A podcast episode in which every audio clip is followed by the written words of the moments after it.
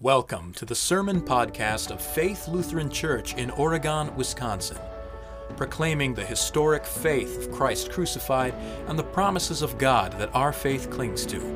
For more information, visit us online at faithlutheranoregon.com.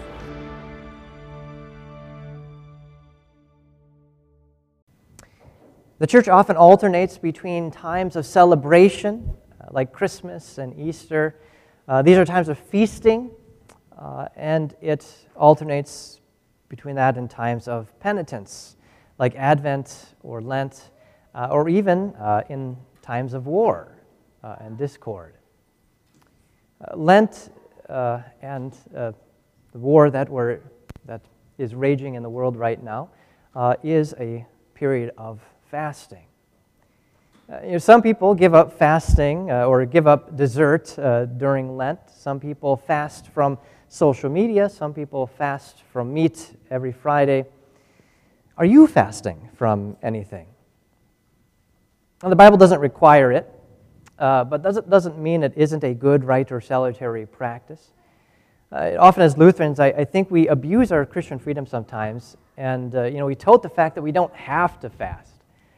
Uh, but do we say that simply to excuse our lack of self discipline and laziness?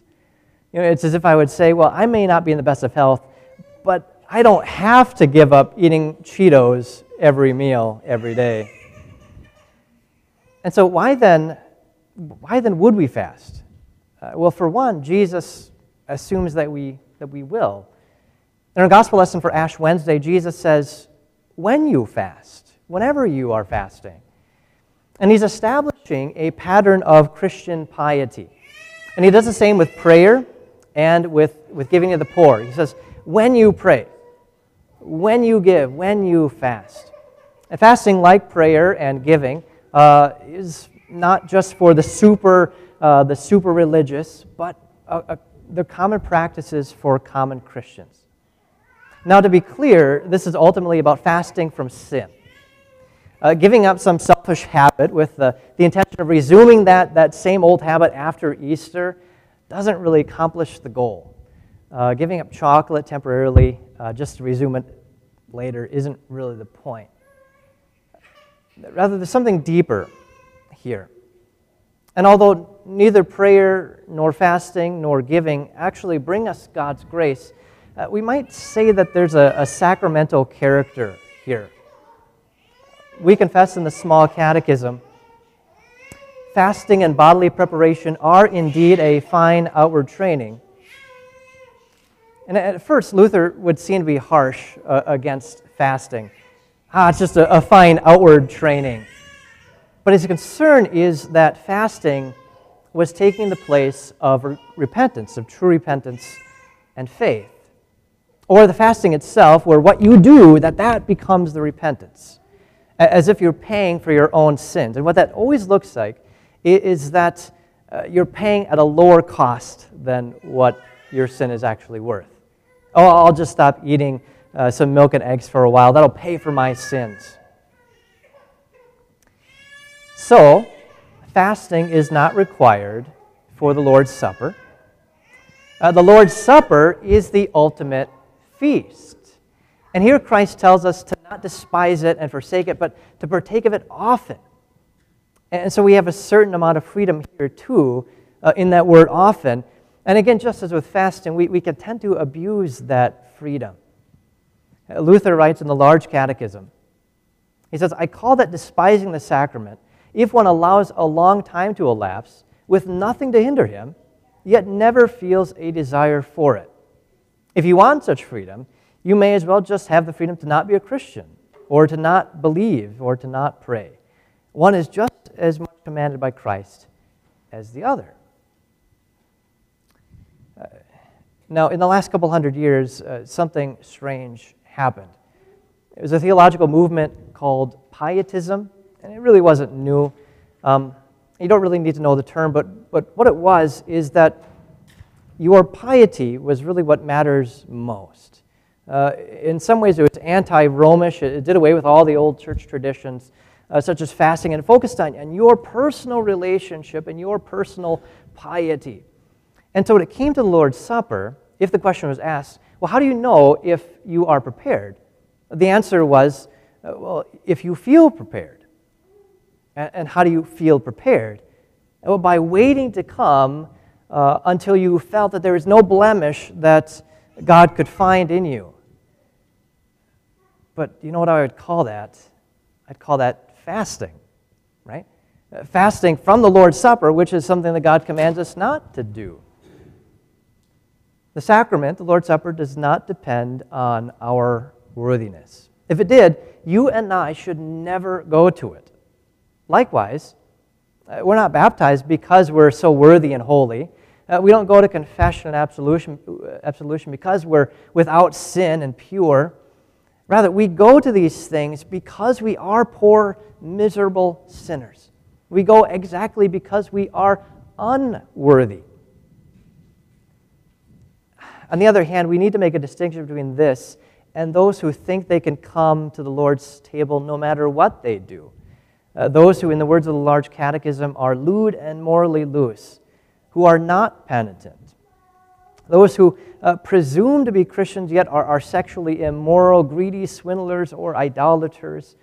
Uh, 1 Corinthians 5 tells such people to stay away, for they are not prepared to receive the forgiveness of sins. Uh, they do not desire it, nor desire to be godly. They'd rather stay in their own sin than receive God's grace. So if you are harboring a sin that you refuse to let go, you should not come to the Lord's Supper. But on the other hand, if you know your sin and you desire to amend your sinful life, if you desire to be rid of that sin, then by all means, come. Christ says, Come. Likewise, those who think that they are worthy to come because of who they are because they're a good Christian, a worthy Christian, likewise shouldn't come. We tend to place more importance on our righteousness, my own personal righteousness, uh, as opposed to the words of Christ. And this is why historically the Christian church practices closed communion. It, it admits the sacrament those who are catechized into that communion, those who have been taught the words of Christ with regard to the sacrament. Because what is important is, again, not the outward things, not how good you are, uh, but faith. And, and, faith not just as a, a general fuzzy concept. Uh, no one can, can judge a, another person's faith, but, but faith as clinging to an actual body of belief, of knowing and trusting the words of Christ. Now, again, no one can judge another person's faith, but but what we are to judge is a person's confession. So those who are confirmed to be united in the faith are thus permitted to join us at the Lord's table. So we confess he is truly worthy and well prepared who has faith in these words, given and shed for you for the remission of sins. But what if you don't feel distress over your sin or you don't hunger and thirst for the sacrament? Martin Luther, in both the large and small catechisms, uh, gives this advice. He says, Put your hand in your shirt and see if you still have flesh and blood. Uh, put your hand on your heart and see if it's still beating, see if you're still alive. And you, can all, you, you, you all can do this. You can all can check. I think you're still alive even though nobody's doing it. Well, if you're still alive, good. And if you're still alive, Luther says, go then for your good to St. Paul's epistle to the Galatians and hear what sort of flesh you have. Galatians says, Now the works of the sinful flesh are evident sexual immorality, impurity, sensuality, idolatry, sorcery, enmity, strife, jealousy, fits of anger, rivalries, dissensions, divisions envy, drunkenness, orgies, and things like these. Our flesh is awful. In the words of St. Paul, nothing good dwells in my flesh. It is prone and attracted to so much junk. This is where fasting becomes a helpful tool. The Lord's Supper is called our highest good if we don't have time or we don't hunger for what we say is our highest good, uh, then it's fair to ask if it really matters as much as we say. And perhaps our lives are too full, too full of things that are not the highest good. If there are things that, that get in the way of, of receiving the Lord's Supper when it's offered, either things of busyness or, or sinful things, uh, well, these are the things that we can fast from. And fasting allows us to feel again. If you don't eat for a little while, you, you feel it, right? Uh, we Americans are notorious for uh, our increasingly consumerist society. As a culture, we are beyond gluttonous. All these things numb us to our own sin, they distract us. You know, a drunk person eventually gets to a point where he doesn't think he's drunk anymore. And just because we can't feel our own sin or our own weakness, uh, that's not a good thing. And so, the solution then is to believe the scriptures which tell us the way things actually are. In fact, the Large Catechism says the less you feel your sins and infirmities, the more reason you have to go to the sacrament to seek help and remedy. Fasting prepares us to receive, it uncovers our hunger, it reveals our weakness, it exposes the idols of my heart. And the purpose, again, is not to offer God something, it's not to offer God a good work, uh, which is often the way that giving up something for Lent is, is understood. But fasting in faith prepares us to receive the good gifts of God. And Jesus promises that your Father, who sees in secret, will reward you. God does not reward you because you or I are so deserving. The Lord's Supper is not a reward for how worthy we are. God always gives us everything purely out of His grace and mercy. The humbling of our bodies through fasting, along with the humbling of our spirit in repentance, uh, is seen by our merciful Father. He knows who we are. We are, as we'll hear in a moment, dust and to dust we will return. And so he knows our struggles and our needs and our sorrows. And he knows exactly how to address them. He sent his son Jesus to come to our aid.